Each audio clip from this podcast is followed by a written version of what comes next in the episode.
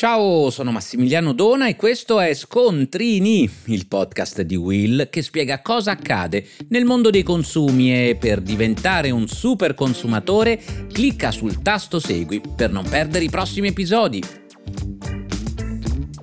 Oggi parliamo di cybersicurezza. L'ultimo allarme lo lancia l'FBI di Denver, che in un tweet mette in guardia i consumatori. Ecco testualmente cosa dice l'avviso. Evitate di utilizzare le stazioni di ricariche gratuite negli aeroporti, negli hotel o nei centri commerciali.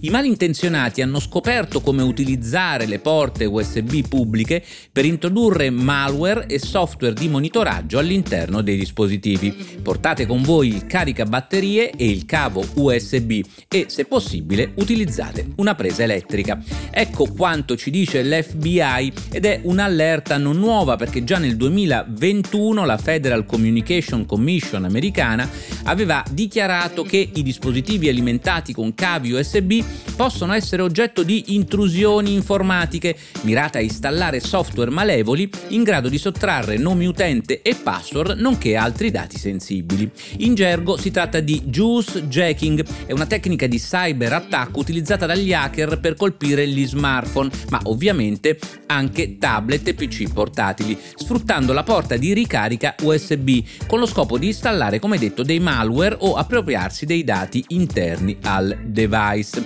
Al giorno d'oggi del resto è frequente trovare prese di ricarica un po' ovunque negli aeroporti, ma anche in bar, ristoranti, su alcuni mezzi di trasporto e questo ha creato le basi per questa nuova forma di attacco battezzato appunto Juice Jacking da Brian Krebs nel 2011 e che consiste nel tentativo di accedere ai contenuti dello smartphone utilizzando come canale di comunicazione proprio il cavo jack di alimentazione Juice. Di qui Juice come succo, jacking, Juice Jacking. Il problema è che il cavo USB è sì un cavo necessario alla ricarica, ma serve anche per la trasmissione dati e proprio questo dualismo dati-alimentazione può essere sfruttato come vettore per ottenere l'accesso durante un processo di ricarica. Ovviamente i produttori hanno cercato nel tempo di trovare una soluzione al problema, ad esempio sono state utilizzate le notifiche pop-up che chiedono una conferma prima di consentire la comunicazione con un computer connesso tramite cavo USB, ma come difendersi dagli attacchi di juice jacking?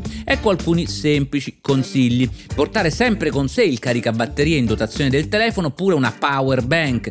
Considerare l'utilizzo di soluzioni di protezione hardware aggiuntive, come ad esempio cavi USB di sola ricarica, cioè privi dei pin per la trasmissione dei dati. Comunque va sempre tenuto presente che collegare a un chiosco USB il proprio smartphone, anche se preventivamente bloccato o spento, non ci mette del tutto al sicuro, perché questi accorgimenti possono funzionare solo per alcuni modelli di telefonini. E voi lo sapevate? Per oggi da Massimiliano Dona è tutto, ma per non perdere gli altri episodi di Scontrini, clicca il tasto segui e attiva la campanellina.